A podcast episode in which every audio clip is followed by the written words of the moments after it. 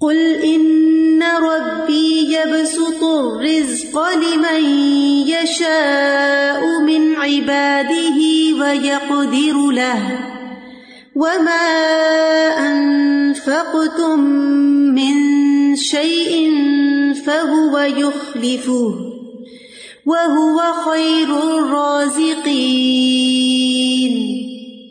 کہہ دیجیے بے شک میرا رب اپنے بندوں میں سے جس کے لیے چاہتا ہے رزق کشادہ کر دیتا ہے اور تنگ کر دیتا ہے، جس کے لیے وہ چاہتا ہے۔ اور جو کچھ بھی تم اس کی راہ میں خرچ کرو گے، تو وہ اس کا بدلا دے گا اور وہ سب سے بہتر رسک دینے والا ہے۔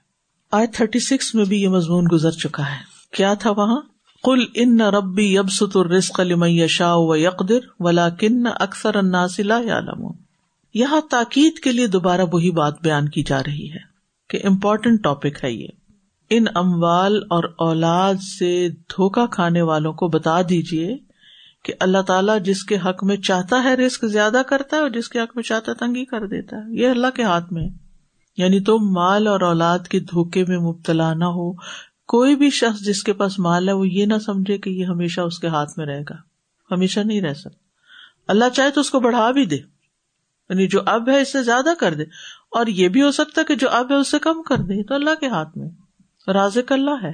اس لیے آج جو اپنے ہاتھ میں ہے، اس کو اللہ کی راہ میں، اللہ کی اطاعت کے کاموں میں خرچ کرنا چاہیے۔ اور جو ایسا کرے گا، اللہ تعالیٰ اس کا بدلا اس کو دے گا۔ کل کہہ دیجیے کیونکہ کیا چیز انسان کو خرچ کرنے سے روکتی ہے؟ یہ خوف روکتا ہے نا۔ کم ہو جائے گا۔ اچھا ہمیں سے ہر شخص کو اپنی لائف کو انالائز کرنا چاہیے۔ جب سے ہم پیدا ہوئے ہیں، جب ہم پیدا ہوئے تھے تو ہمارے ماں باپ کے مالی حالات کیا تھے؟ چلے، دس دس سال کی عمر کو لگا دیں۔ اگلے دس سال میں کیسے تھے؟ اگلے دس سال میں میں کہاں تھی؟ عام طور پہ بیس بائیس سال میں شادی وادی ہو جاتی ہے۔ اگلے دس سال میں کیا تھا؟ پھر اس سے اگلے دس سال میں کیا ہوا؟ ہے اور اکثریت یہ دیکھے گی کہ الحمد للہ بہتر ہی ہوا اللہ کے فضل سے۔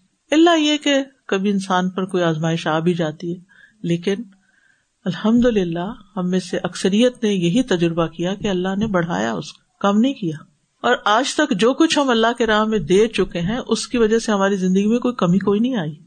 نہ یہ کہ ہم کوئی بھوکے سوئے ہوں، یا یہ کہ ہم کپڑے نہ ہو ہمارے پاس سردی آئی اور کوٹی نہیں ہے، ایسا بھی کچھ نہیں۔ اللہ نے سب کچھ دیا، گھر دیا ٹھکانا دیا، سب کچھ دیا جو انسان کی ضرورت ہے۔ اور اگر ہم نے نہیں خرچ کیا اللہ کے راستے میں، یہ اللہ کی خاطر پی سبھی اللہ سد کا خیرات، جو بھی اور جو اپنے پاس رکھا، اس نے بھی کوئی ہمارا مال بہت بڑھا نہیں دیا، کہ وہ ہم نے کسی کو نہیں دیا تو اپنے اوپر ہی کہیں لگا لیا ہو، وہ بھی کہیں ادھر ادھر دائیں بائیں چلا گیا۔ بعض اوقات ضائع ہو جاتا ہے، بعض اوقات کو بیماری آ جاتی ہے، بعض اوقات کوئی اور مشکل پڑ جاتی ہے انسان کو۔ کبھی کووڈ آ جاتا ہے وہ کچھ بھی ہوتا ہے۔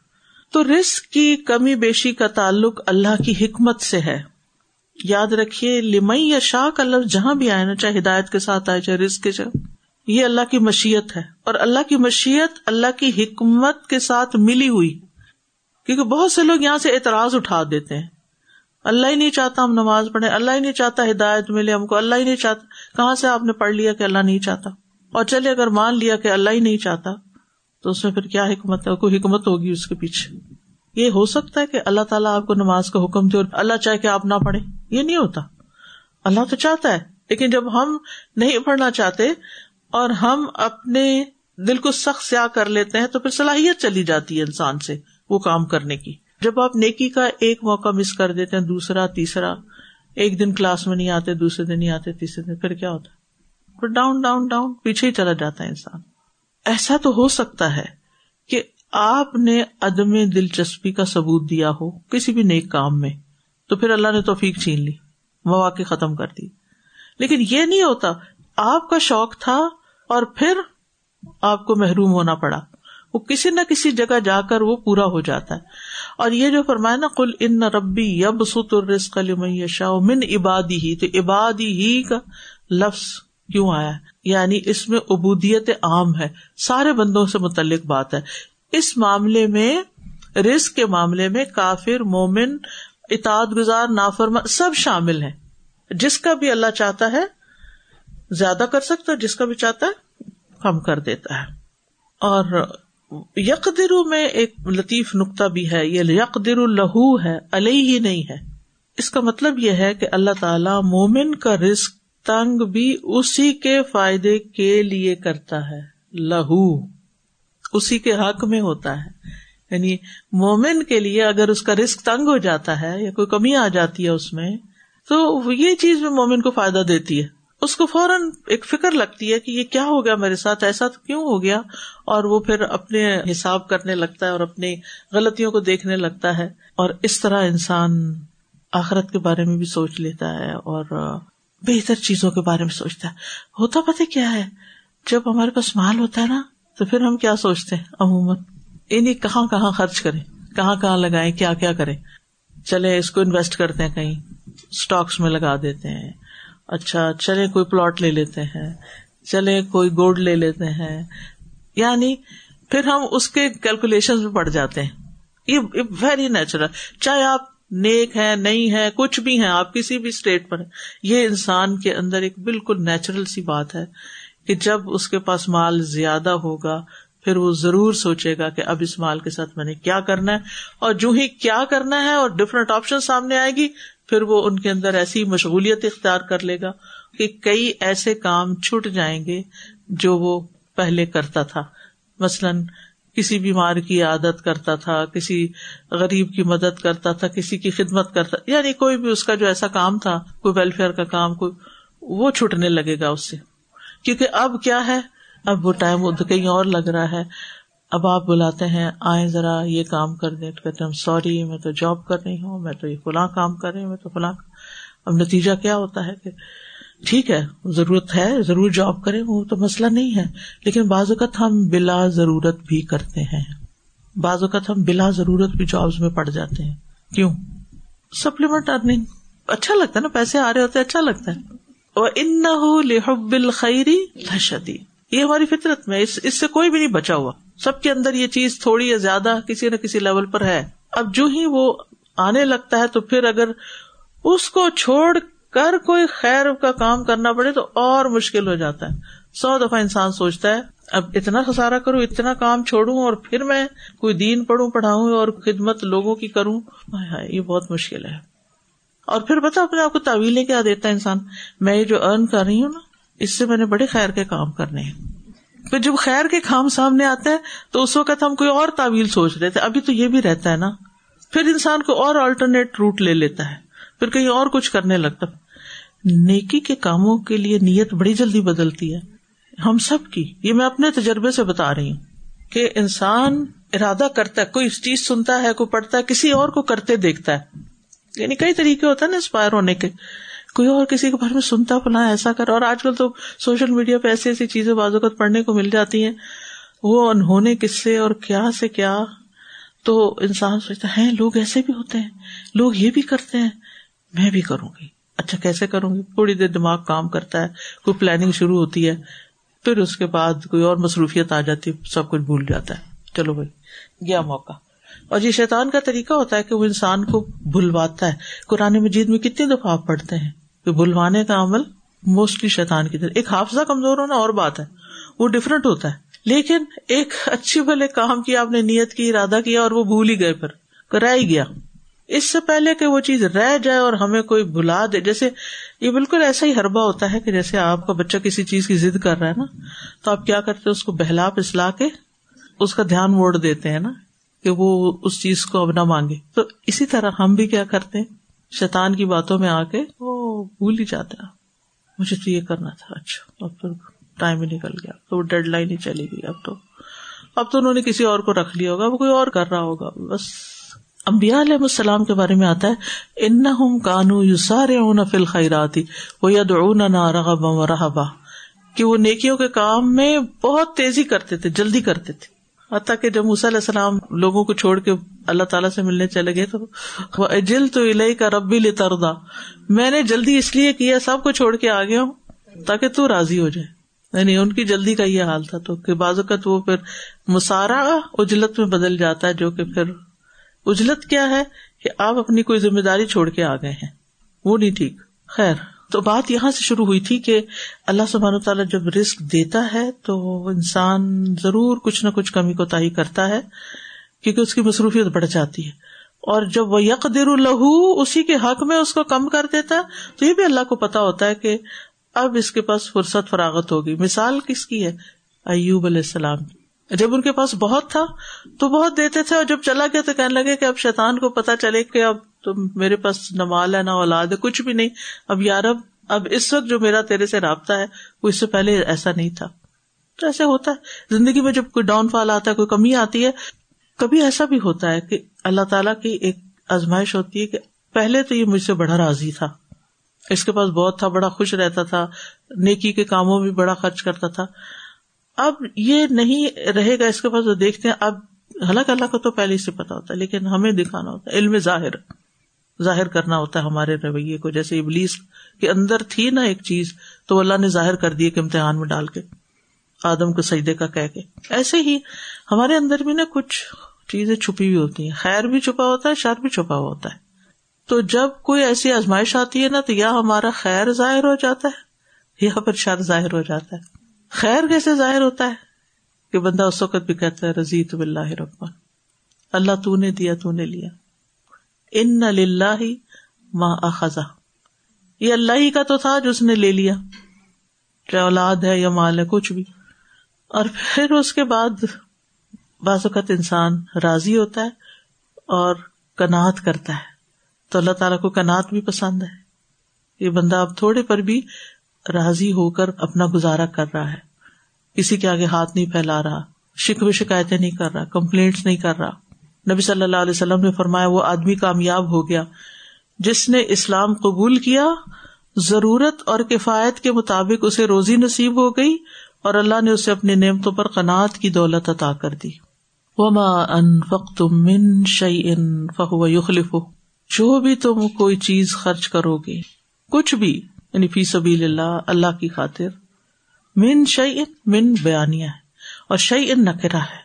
اور نکرا سے پہلے من آ گیا مطلب کسی بھی قسم کی کوئی چیز، جیسے ابھی پیچھے ہمیں ذرے کا پڑا فہو یخلف ہو تو وہ اس کے پیچھے اور لے آئے گا۔ مال آگے چلتا جاتا ہے، پیچھے سے اللہ تعالیٰ اور دیتا جاتا ہے۔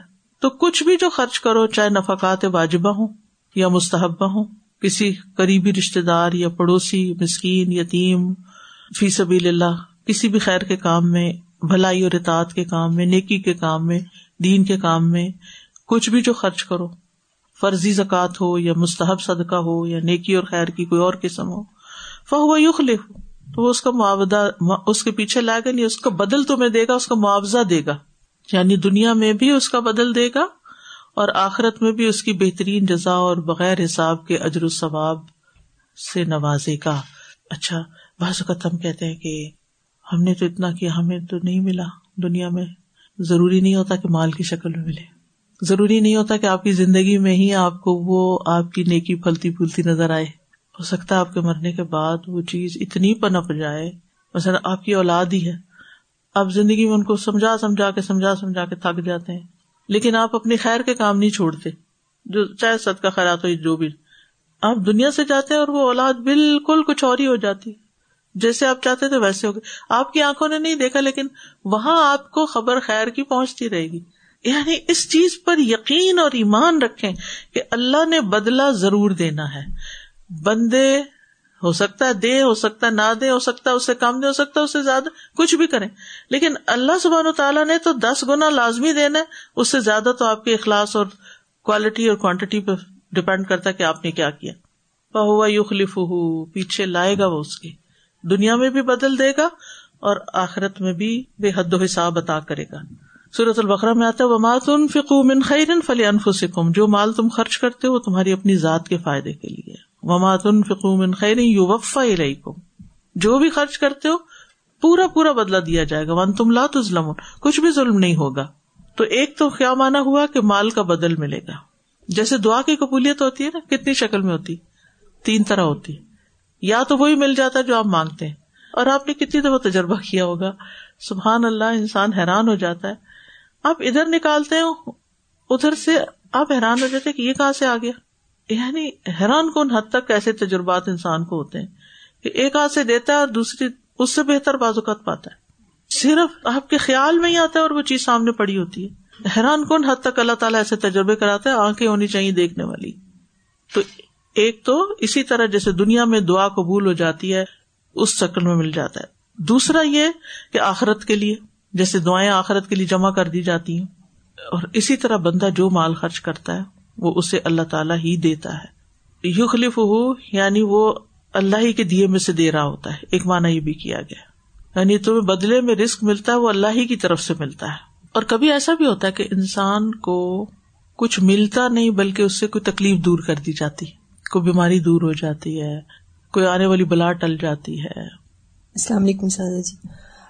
سادہ جی دسمبر میں بچے کہیں جا رہے تھے سیر کے لیے۔ چاروں گاڑی میں ہی تھے، ماجدہ، ولی حمدہ موہد سب لوگ۔ اور اسی دن دوپہر میں جمعہ تھا، تو حمدہ نے موہد کو کہا کہ یہ میری طرف سے صدقہ کر دینا۔ نا، ایسے دل میں کوئی خیال آیا کہ صدقہ کر دینا۔ تو کہتا کہ میں صدقہ کرتے ہوئے میری جیب میں جتنے تھے میں نے وہ بھی ڈال دیے کہ میں بھی کر دیتا ہوں، چھوٹے والے جو۔ تو اسی رات میں یہ لوگ گاڑی میں گئے ہوئے تھے اور ٹرک تھا کوئی کھڑا۔ ہمدا کو لگا کہ شاید کھڑا ہے لیکن وہ موو کر رہا تھا۔ وہ اتنی اسپیڈ سے موو کیا اور اسی ٹائم پہ اس نے گاڑی کو ٹرن کیا۔ وہ ٹرک ٹرک تو پیچھے ہٹ گیا لیکن گاڑی جو ہے وہ ٹری سے ٹکرا گئی۔ کہتی ہے، ماما، اس وقت مجھے کچھ خیال نہیں آیا۔ اور الحمد للہ ساروں کو کچھ نہیں ہوا۔ کہتی پہلا جو مجھے خیال آیا کہ میں نے آج صدقہ کیا تھا۔ الحمد للہ اللہ تعالیٰ ایسے بھی بدل دیتا ہے۔ یہ بھی بدل ہوتا ہے۔ جزاک اللہ خیر۔ یعنی انسان کو کچھ ملتا نہیں لیکن حفاظت مل جاتی ہے۔ اللہ کی پروٹیکشن مل جاتی ہے۔ سد کا شیلڈ بن جاتا ہے۔ لیکن ہونا اخلاص کے ساتھ چاہیے۔ اللہ کی رضا کے لیے ہونا چاہیے۔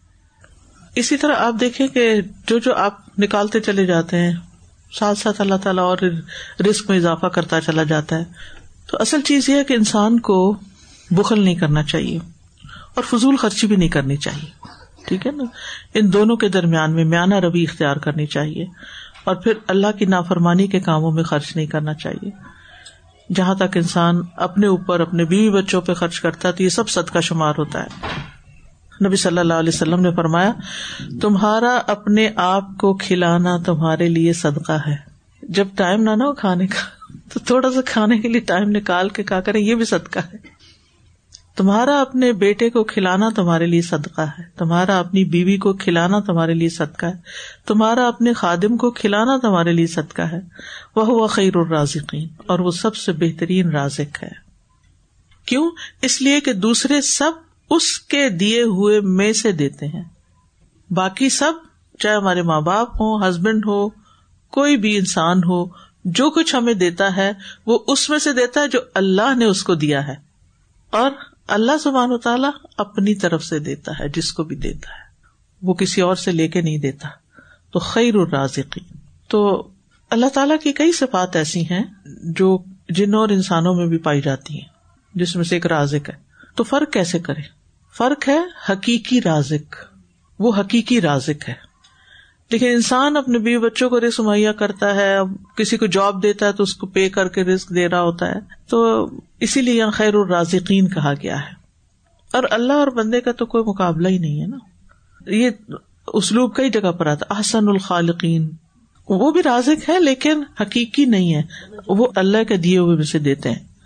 یہ صفت آخر میں کیوں لائی گئی ہے؟ پھر اس سے مانگو۔ اس سے مانگو، اس سے سوال کرو۔ کیا اللہ کے سوا کو اور بھی اولاد دے سکتا ہے؟ کوئی ڈاکٹر دے سکتا ہو یا کوئی، نہیں۔ اللہ کے سوا کوئی اور بھی ہمیں صحت دے سکتا ہے؟ نہیں۔ کوئی مال دے سک نہیں۔ ملینئر ہو کسی کے پاس، آپ کے عزیز، قریب رشتے دار کے پاس، اگر اللہ اس کے دل میں نہیں ڈالے گا نا کوٹی کوڑی بھی نہیں دے گا آپ چاہے وہ کہیں کتنا ہی خرچ کر رہا ہو۔ بازو کا تو لوگ بڑے غمگین رہتے ہیں اس بات پر۔ کہ ہمارے بھائی کے پاس اتنا ہے، فلاں کے پاس اتنا ہمارے ماں باپ، یہ تو بات میں نے بہت دفعہ سنی۔ ہمارے ماں باپ کے پاس بہت ہے لیکن ہمیں نہیں دیتے۔ ہمارا نہیں خیال کرتے۔ تو میں سوچتی ہوں کہ کیوں دیکھتے ہیں ماں باپ کی طرف ان کے اپنے کو پلان ہو سکتے ہیں۔ آپ نے کیوں نظر رکھی ہوئی ہے کسی اور کے مال پر؟ اس سے مانگو جس سے سب مانگتے ہیں۔ اس سے مانگو جس نے ان کو دیا وہ ان کو دے سکتا کہ آپ کو نہیں دے سکتا۔ یعنی پھر اپنی ساری دعائیں اور ساری رغبت اللہ ہی کی طرف کرو۔ ان اللہ رزاق ذل قوت المتین۔ بے شک اللہ ہی خوب رسک دینے والا، بڑی قوت والا، بڑا ہی مضبوط ہے۔ تو اس آیت سے جو باتیں پتہ چلتی ہیں، اس میں ایک یہ کہ رسک اللہ کے ہاتھ میں ہے۔ اس لیے ہم اللہ ہی سے مانگے اور جو دیتا ہے نا، اس کی نافرمانی نہ کرے خرچ کرتے ہوئے اللہ کے وعدے پر یقین رکھے کہ وہ اس کے عوض بدلا مجھے ضرور دے گا، چاہے دنیا میں دے، چاہے آخرت میں دے، یا کسی شکل میں بھی دے۔ کم چیز بھی خرچ کریں گے تو بھی بدلا ملے گا۔ کیونکہ بازو کہتے انسان کے پاس تھوڑا ہوتا ہے، انسان کہتے ہیں اس کا کیا دینا اب یہ؟ بازو کہتے ایک دو روٹی کے ٹکڑے بچ جاتے ہیں نا، تو انسان کہتا ہے کہ بن میں پھینک دو، یہ کیا کرنا ہے اس کا؟ اس کو بھی اس جگہ ڈالے جہاں وہ کسی خیر کے کام میں استعمال ہو، اور وہ بھی ثواب کی نیت سے۔ تو کسی بھی نعمت کو خرچ کرنے کا بدلا اللہ ضرور دیتا ہے۔ جتنی بھی نعمتیں ملی رسک میں صرف مال نہیں ہوتا۔ اور صدقہ کرنے والوں کے لیے اس میں بہت عظیم خوشخبری ہے۔ اور یہ ایک نفع بخش تجارت ہے۔ حضرت اسما بن طبی بکر نبی صلی اللہ علیہ وسلم کے پاس آئی آپ نے فرمایا، پیسے گن گن کے نہ رکھا کرو، ورنہ پھر اللہ بھی گن گن کر دے گا۔ جتنا تمہارے بس میں ہو، تھوڑا تھوڑا خرچ کرتی رہو۔ اسی لیے ان کے بارے میں آتا ہے کہ وہ تھوڑا تھوڑا کرتی رہتی تھی، حضرت عائشہ ذرا ذرا بڑی اماؤنٹ ہوتی تھی، پھر دیتی تھی۔ اور خرچ کرنے کے فائدے آپ تھوڑا بھی دیں تو آپ کو کئی گنا زیادہ ملے گا۔ آپ کا اصل مال کم نہیں ہوگا، چاہے دیکھنے میں کوانٹٹی کم ہو گئی فگر نیچے آ گئے، لیکن کم نہیں ہوگا، وہ پھر بڑھ جائے گا۔ حتیٰ کہ زکوٰۃ بھی اللہ کے یہاں بڑھتی ہے۔ فولا کا ملمد افون یعنی صدقہ اللہ کے یہاں بڑھتا ہے، ایک کھجور پہاڑ بن جاتی ہے۔ اور فرشتے جو ہے وہ دعائیں کرتے ہیں۔ کیا دعا کرتے ہیں؟ اللہ آتی منفقن خلفن و آتی ممسکن تلفن اللہ جو خرچ کر رہا ہے اس کو اور زیادہ دے اور جو نہیں کر رہا اس کا وہ ضائع کر دے۔ حدیث کچھ ہے نا؟ یبنا آدم انفق انفق علیک۔ اے ابن آدم، خرچ کرو، میں تم پر خرچ کروں گا۔ اور پھر آپ دیکھیے کہ خاص طور پر مسائب اور مشکلات دور ہوتی ہیں، بیماریاں دور ہوتی ہیں۔ مستدرک حاکم میں کتاب حدیث کی، اس کے مولف ہے ابو عبد اللہ الحاکم۔ ان کے چہرے پر ایک سال تک پھوڑے پنسیاں نکلتے رہے۔ انہوں نے نیک لوگوں سے دعا کی، درخواست کی، خود بہت دعائیں کی۔ پھر انہوں نے صدقہ کرنا شروع کر دیا۔ اپنے گھر کے دروازے پر پانی پلانے والی کوئی چیز نصب کر دی۔ پاکستان میں آپ نے دیکھا ہوگا کہ لوگ کولر وغیرہ لگوا دیتے ہیں دیوار کے باہر نا۔ کراچی میں تو بہت ایسا۔ مٹکے پہلے رکھا کرتے تھے، اب الیکٹرک کولر لگتے ہیں۔ اور اس میں پانی ڈلوا دیا۔ کہتے ایک ہفتہ ہی نہیں گزرا تھا کہ ان کو شفا ہو گئی اور ان کے پھوڑے پھنسیاں غائب ہو گئے۔ ابن کئیم کہتے ہیں کہ بلاؤں اور مصیبتوں کو دور کرنے میں صدقے کی بہت عجیب و غریب تاثیر ہے۔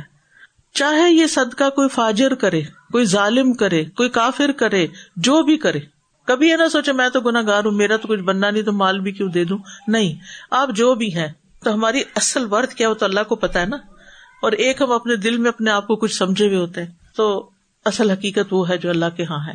تو کہتے ہیں کہ آپ کچھ بھی ہوں، صدقہ فائدہ دے گا۔ اور وہ کہتے ہیں کہ یہ صدقہ مختلف قسم کی مصیبتوں کو دور کر دیتا ہے اور یہ خاصیت ہر خاص و عام کو معلوم ہے اور لوگ اس کا اعتراف کرتے ہیں کیونکہ انہوں نے اس کا تجربہ کیا ہے اور مشکلات سے نجات ملتی ہے۔ قیامت کے دن اجر ملے گا۔ انسان کے لیے ذخیرہ ہوگا۔ آپ نے پوچھا تب گھر میں کچھ کھانے کو ہے؟ تو کہا کہ بس ایک چھوٹی سی شانے کی ہڈی کے علاوہ کچھ نہیں بچا۔ تو آپ نے فرمایا سب بچ گیا سوائے اس کے۔ سد کا قبر کی گرمی بھی دور کرتا ہے۔ قیامت کے دن انسان دھوپ، وہ جو ہوگی سورج نزدیک آئے گا، اس میں بھی سد کا سایہ بنے گا۔ قیامت کے دن گرمی سے نجات کا باعث ہوگا اور عرش کے سائے کا حصول کے دائیں ہاتھ دے اور بائیں کو پتہ ہی نہ ہو کہ کیا دیا۔ وَيَوْمَ يَحْشُرُهُمْ جَمِيعًا ثُمَّ يَقُولُ لِلْمَلَائِكَةِ أَهَٰؤُلَاءِ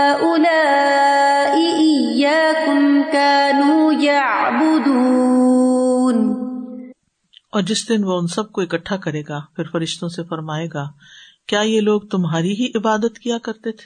قیامت کے دن کی بات ہو رہی کہ جب لوگوں کو حساب کتاب کے لیے جمع کیا جائے گا، اول آخر سب، جن ان سیوانات سارے کے سارے۔ کٹھا لوگوں کو کیا؟ سوال کس سے ہو رہا ہے؟ کہ یہ تمہاری عبادت کرتے تھے؟ یعنی مشرقین عام طور پر کرتے تو بتوں کی عبادت تھے، لیکن وہ فرشتوں کے خیالی مجسمے بنا کے پوچھتے تھے۔ اس لیے بیچ میں فرشتوں کو انوالو کیا جا رہا ہے۔ اور مشرقین عرب کی ایک کثیر تعداد فرشتوں کو اللہ کی بیٹیاں بھی سمجھتے تھے۔ اور وہ لات، منات، عزا، ان سب کے مجسمے بنا کر پوچھتے تھے۔ وہ کہتے تھے، ہم ان پتھروں کی عبادت نہیں کر رہے، ہم تو فرشتوں کی عبادت کرتے ہیں۔ اور ان کی ارواہ ان بتوں کے اندر رہتی ہیں۔ حالانکہ وہ شاطین ہوتے تھے۔ تو قیامت کے دن اللہ تعالیٰ انہیں حسرت دلانے کے لیے فرشتوں سے سوال کرے گا، کیا تم نے انہیں کہا تھا کہ ہماری عبادت کرے کیا تم نے کوئی آرزو کی تھی ایسی؟ تو وہ کیا کہیں گے؟ یعنی ایک طرح سے ڈانٹ ہوگی نا ان سب کے لیے۔ تو فرشتے کیا فرمائیں گے؟ کہیں گے، سبحانک۔ قالو سبحانک۔ ماں کانا یم بغیلنا انت تخذ مندونی کا منولیا پاک ہے تو، ہمارے لیے تو جائز ہی نہیں کہ ہم تیرے سوا کسی کو دوست بنائے تو اس آئے سے یہ پتا چلتا ہے کہ آخرت میں حساب کتاب ہوگا، ساری مخلوق کو اکٹھا کیا جائے گا۔ یہ جو نحشرومن حشر کا لفظ ہے نا، یہ صرف انسانوں کے لیے نہیں ہے، جانور بھی ہوں گے، ان کا بھی حساب ہوگا۔ اور پھر معبود سے سوال کر کے عابد کو سرزنش کی جائے گی۔ عیسیٰ علیہ السلام سے بھی اللہ تعالیٰ پوچھیں گے نا انت تخزونی و امیا اللہ دون اللہ کیا تم نے لوگوں سے کہا تھا کہ مجھے اور میری والدہ کو الہ بنا لو، اللہ کو چھوڑ کر؟ وہ کیا جواب دیں گے؟ سبحانک پاک ہے تو فرشتے بھی سبحانک کہیں گے؟ عیسیٰ علیہ السلام۔ قالوا سبحانك انت ولينا من دونهم بل كانوا يعبدون الجن اكثرهم وہ کہیں گے پاک ہے تو تو ہی ان کے سوا ہمارا کار ساز ہے، بلکہ وہ تو جنوں کی عبادت کرتے تھے، ان کے اکثر انہیں پر ہی مان لانے والے تھے۔ تو یہ فرشتوں کا انسٹنٹ ریپلائی ہوگا کہ اے اللہ، تو اس سے پاک اور بلند ہے کہ تیرا کوئی شریک ہو۔ یہ لوگ نہ ہمارے کار ساز ہے نہ ہمارا ان سے کوئی تعلق ہے۔ اور یہ لوگ ہماری عبادت نہیں کرتے تھے، حقیقت میں شیاتین کی عبادت کرتے تھے۔ کیونکہ وہ ان کو بہکاتے تھے اور یہ ان کی بات مانتے تھے۔ تو ان کی اطاعت دراصل ان کی عبادت ہو گئی۔ ہم تو تیری پاکیزگی بیان کرتے ہیں، اس بات سے کہ کوئی بھی تیرا شریک ہو۔ انت ولی یونا تو ہمارا بھی ولی ہے، محافظ ہے، کارساز ہے، دوست ہے۔ من دون ان کے سوا۔ یعنی تو ہی ہے جس کے ساتھ ہم دوستی لگاتے ہیں۔ تیرا ہی قرب ہم چاہتے ہیں۔ ان کا ہم قرب نہیں چاہتے۔ تو فرشتے اللہ کو اپنا سرپرست سمجھتے تھے۔ تو فرشتے اپنے اور عبادت کرنے والوں کے درمیان تعلق بھی نہیں بنا رہے۔ انت ولی نہ تو ہمارا دوست ہے، یہ ان سے ہمارا کوئی تعلق نہیں۔ ہم ان سے بیزار ہیں۔ بلکانو یا ابدون الجن، یہ تو جنوں یعنی شیتانوں کی عبادت کرتے تھے۔ اکثر ہم بہم مومنون، اکثر انہیں پر ایمان لائے ہوئے تھے۔ یعنی یہ مشرقین کی اکثریت جو تھی، جنات کے پجاری تھے۔ اب یہ جو جنات کے پجاری تھے نا، دو طرح سے تھا ایک تو جن جو شیاتین ہے دوسرے یہ جی کسی وادی میں اترتے تو وہاں کے جن سردار کی پناہ لیا کرتے تھے۔ ٹھیک ہے، تو اسی کی پوجا ہو گئی، اسی کے پیچھے لگ گئے۔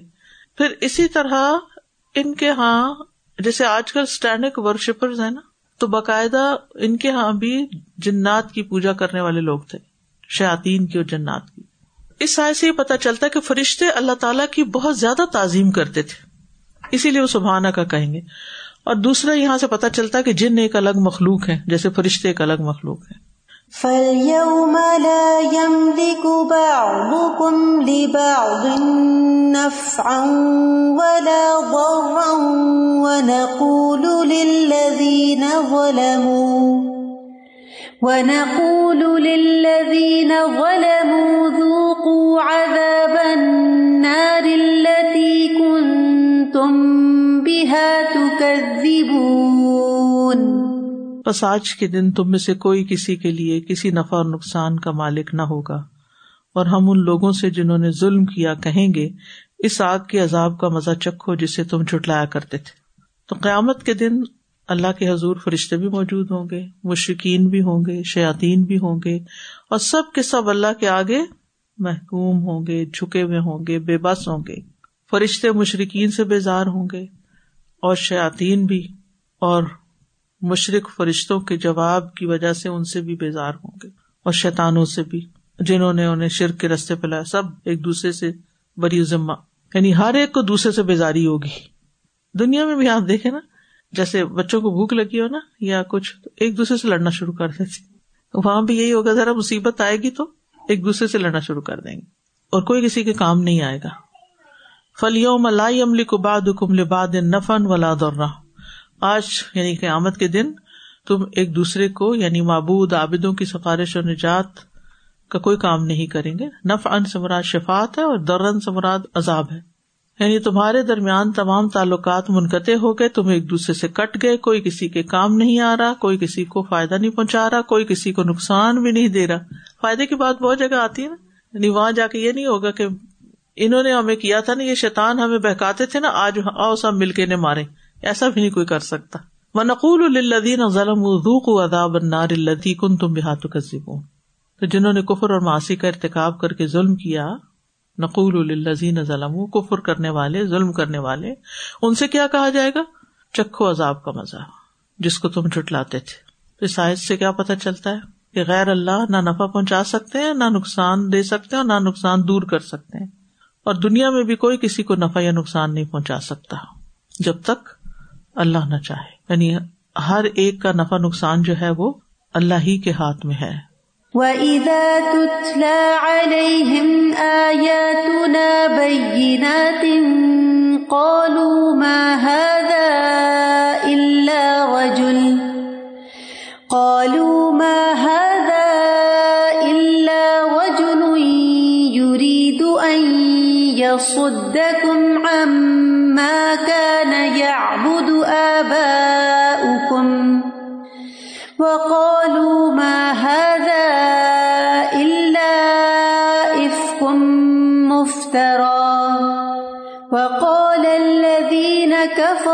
للحق لما جاءهم ان هذا الا سحر مبين اور جب ان پر ہماری واضح آیات پڑی جاتی ہیں تو کہتے ہیں، یہ نہیں ہے مگر ایک آدمی جو چاہتا ہے کہ تمہیں اس سے روک دے جس کی عبادت تمہارے باپ دادا کیا کرتے تھے۔ اور کہتے ہیں، نہیں یہ مگر ایک گھڑا ہوا جھوٹ۔ اور ان لوگوں نے جنہوں نے کفر کیا، حق کے بارے میں کہا، جب ان کے پاس آیا کہ یہ تو بس ایک کھلا جادو ہی ہے۔ اللہ علیہ آیات نا یعنی یہ ذکر کرنے کے بعد کہ قیامت کے دن مشرقین جہنم میں جائیں گے اور ان کے بنائے ہوئے معبود ان کے کسی کام نہیں آئیں گے یعنی اب ان کے اس عذاب کا حقدار ہونے کی وجہ بتائی جا رہی اور وجہ کیا ہے؟ کہ جب رسول اللہ صلی اللہ علیہ وسلم نے ان کے سامنے یا کسی دین کی دعوت دینے والے نے ان کے سامنے واضح آیات پڑھی، تو انہوں نے کیا کہا؟ ماں حاضا اللہ رجول یورید کم اما کانا یا بدو آبا کم یہ تمہیں اپنے باپ دادا کے طریقے سے پھیرنا چاہتا ہے۔ یہ تو تمہیں تمہارے باپ دادا کے جو رسم و رواج تھے یا عبادت کے طریقے تھے ان سے ہٹانا چاہ رہا ہے۔ یعنی جن کی پوجا تمہارے ماں باپ شروع سے صدیوں سے کرتے چلے آ رہے تھے، تو یہ تمہیں اس سے روکنا چاہ رہا ہے۔ مقصد کیا تھا یہ کہہ کر؟ لوگوں کو انسٹیگیٹ کرنا، اکسانا۔ ایموشنل بلیک میل یعنی کہ اسلام کی دعوت دینے والے کے خلاف بھڑکانا۔ تمہارے ماں باپ کو پاگل تھے؟ ان کو کچھ زیادہ سمجھ آ گئی ہے۔ مدتوں تک ہمارا یہ طریقہ رہا ہے۔ آج آپ کو نیا اسلام پیش کر رہے ہیں۔ تو اسے کیا پتا چلتا ہے کہ ان کا اصل مسئلہ آنکھیں بند کر کے اندھا دھند لوگوں کی پیروی کرنا تھا۔ آبا و اجداد کی تقلید کرنا تھا۔ وقالو، اور انہوں نے کیا کہا؟ کیا فتوا دیا؟ ماں حاضا اللہ افکو مفترا یہ تو سراسر ایک گڑا ہوا جھوٹ ہے۔ یعنی دین کی بات کو انہوں نے افکن مفترا کہا اور خاص طور پر قرآن کو کہ یہ انہوں نے خود گھڑ لیا ہے، خود بنا کے لائے اور اللہ کے ذمے لگا دیا ہے۔ وقال اللہ کفر الحق لما جا اہم ان اللہ سحر مبین۔ جنہوں نے کفر کیا تھا، انہوں نے حق کے بارے میں جب ان کے پاس آ گیا تو کیا کہا؟ یہ کھلا جادو ہے۔ دو خطاب دیے انہوں نے قرآن کو۔ نمبر ایک افق مفترا۔ اور دوسرے سحر مبین۔ تو اس سے کیا بات پتہ چلتی ہے کہ جب لوگ خود ماننا نہیں چاہتے تو پھر وہ حق کی طرف بلانے والے کے پیچھے پڑ جاتے اس کو الزام دینے لگتے ہیں۔ اور یہ لوگوں کا عام رویہ ہے کہ لوگوں کے لیے ایک بڑی مشکل ہے کہ جب لوگوں کے پاس کوئی دلیل نہیں رہتی نا، تو پھر وہ یا مذاق اڑاتے ہیں، یا گریز کرتے ہیں، یا پھر اس کے خلاف لوگوں کو بڑکاتے ہیں، پروپیگنڈا کرتے ہیں، شکوک و شبہات ڈالتے ہیں، طرح طرح کے نام رکھتے ہیں۔ اور ایموشنل بلیک میلنگ کرتے ہیں۔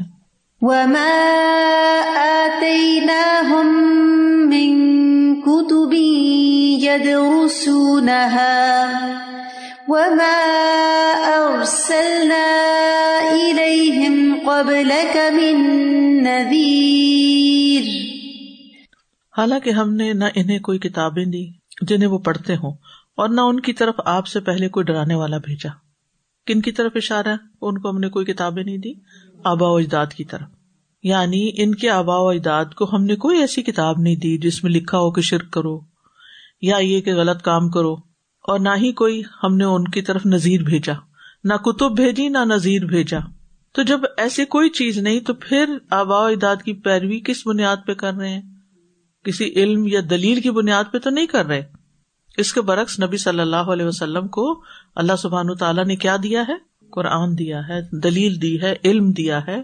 لیکن عموماً لوگ جب دلیل کے میدان میں اپنے آپ کو خالی پاتے ہیں، تو پھر وہ دوسرے ہتھ کنڈے اختیار کرنے چاہتے اور ایسے ایسے الفاظ بولتے ہیں کہ جس سے دین کی طرف بلانے والا لوگوں کی نگاہ میں ہلکا ہو جائے۔ اس کی کوئی وقت اور ویلو نہ رہے، تاکہ لوگ اس کے پیچھے پڑے رہے اور ان کی غلط خیالیوں کو کوئی چیلنج نہ کرے۔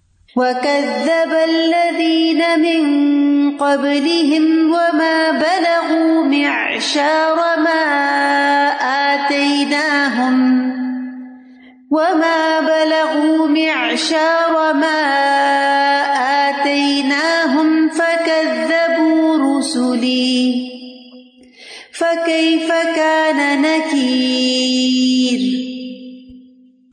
اور ان لوگوں نے بھی جھٹلایا جو ان سے پہلے تھے۔ اور یہ اس کے دسویں حصے کو بھی نہیں پہنچے جو ہم نے انہیں دیا تھا۔ بس انہوں نے میرے رسولوں کو جٹلایا تو میرا عذاب کیسا تھا۔ اب اللہ سبحانہ تعالیٰ تاریخ سے مثال لا کے فرما رہے ہیں کہ یہ صرف ان کا معاملہ نہیں ہے۔ ان سے پہلے لوگ بھی یہی کچھ کرتے رہے، وہ بھی جٹلاتے رہے ہیں۔ یعنی پہلی اقوام جو تباہ ہوئی انہیں جو کچھ ہم نے دیا یعنی ماں بلا میں شارا ماں آتا نہ ہوں جس کا دسواں حصہ بھی ان کے پاس نہیں میشار اور اش دونوں کا مانا ون ٹینتھ ہوتا ہے، دسواں حصہ۔ یعنی ان کی قوت، دولت، شان و شوکت، ان اربوں کے پاس تو اس کا دسواں حصہ بھی نہیں۔ لیکن وہ ساری شان و شوکت کے باوجود دنیا سے ملیا میٹ کر دیے گئے، ختم کر دیے گئے۔ تو دیکھو میری سزا کیسی تھی اور میرا عذاب کیسا تھا۔ تو اصل بات یہ ہے کہ انسان کے لیے یہ بہت سخت امتحان ہوتا ہے۔ کہ اس کے سامنے جب حق آتا ہے تو وہ اس کو مانتا ہے یا نہیں مانتا؟ اس کا ریسپانس کیا ہے؟ یاد رکھیے یہ سارا ہمارا جو امتحان ہے نا ریسپانس پہ ہے۔ کہ وہ کتنا کریٹو ہوتا ہے؟ کتنا ویلڈ ہوتا ہے۔ کتنا جسٹیفائڈ ہوتا ہے۔ مثلاً، حی اللہ صلاح حی اللہ الفلاح آتی۔ ہے ہمارا رسپانس کیا ہے؟ کوئی بھوکا شخص نظر آتا ہے، ہمارا رسپانس کیا ہے؟ جسم میں کوئی درد اٹھتی ہے، ہمارا رسپانس کیا ہے؟ کوئی ہمارے ساتھ بدتمیزی کر جاتا ہے، ہمارا رسپانس کیا ہے؟ کوئی ہمارے ساتھ بہت احسان کرتا ہے، ہمارا رسپانس کیا ہے؟ کوئی ہمیں اگنور کرتا ہے، ہمارا رسپانس کیا ہے؟ کوئی ہم سے بہت محبت کرتا ہے، ہمارا رسپانس کیا ہے؟ یہ امتحان ہے، یہی دیکھا جا رہا ہے کہ ائو کم احسن و عملہ۔ اگر کسی نے پتھر مارا اور آپ نے بھی اٹھا کے دو مار دیے ہیں، تو آپ ظالم شمار ہو گئے، آپ کا رسپانس ظلم بن گیا۔ اور اسی طرح اگر آپ چھوٹی چھوٹی بات پر بڑا بڑا ریئیکشن شو کرتے ہیں اور چھوٹی چھوٹی بات پر ناراض ہو کے بیٹھ جاتے ہیں۔ تو پھر آپ کا رسپانس جو ہے وہ خطرناک ہے۔ تو جیسا آپ کا رسپانس ہوگا، ویسا ہی آپ کا ریوارڈ ہوگا۔ ایگزام جو لکھتے ہیں آپ، تو اس میں نمبر کس چیز سے ملتے ہیں؟ یعنی آپ کا جواب اس کے مطابق کیا تھا؟ صحیح تھا یا غلط تھا؟ اچھا تھا یا بہت اچھا تھا؟ ٹو دا پوائنٹ کسی جاب پہ آپ انٹرویو دیتے ہیں، تو نوکری کے ملنے یا نہ ملنے کا انحصار کس بات پہ؟ آپ کا رسپانس کیا تھا؟ ان کے سوالوں کے جواب آپ نے دیے کہ نہیں سیٹسفیکٹری تھے یعنی وہ آپ کی ڈگریوں کو پلندہ نہیں دیکھ رہے۔ آپ کو دیکھ رہے ہیں۔ کچھ لوگ سی وی بنانے کے بڑے ماہر ہوتے ہیں۔ لیکن جب آپ ان سے ملاقات کرتے ہیں تو وہ کچھ اور ہوتے ہیں۔ اپنے آپ کو پروو کرنا ہے اپنے اللہ کے سامنے بندوں کو چھوڑے کہ کون آپ کے بارے میں کیا رائے رکھتا ہے۔ یہ تو وقت ہی ہے۔ تھوڑے دن کی ہے، ختم ہو جائے گی۔ اچھی بھی ختم ہو جاتی، بری بھی ختم ہو جاتی۔ تو اپنے رسپانس پہ نظر رکھے ہر معاملے میں کوئی چیز آپ سے گر جاتی ہے، کوئی کسی سے گر جاتی کسی کو مجھ سے غلط لفظ نکل جاتا ہے۔ غم میں، خوشی میں، ملنے میں، جانے میں، کیا رسپانس ہے؟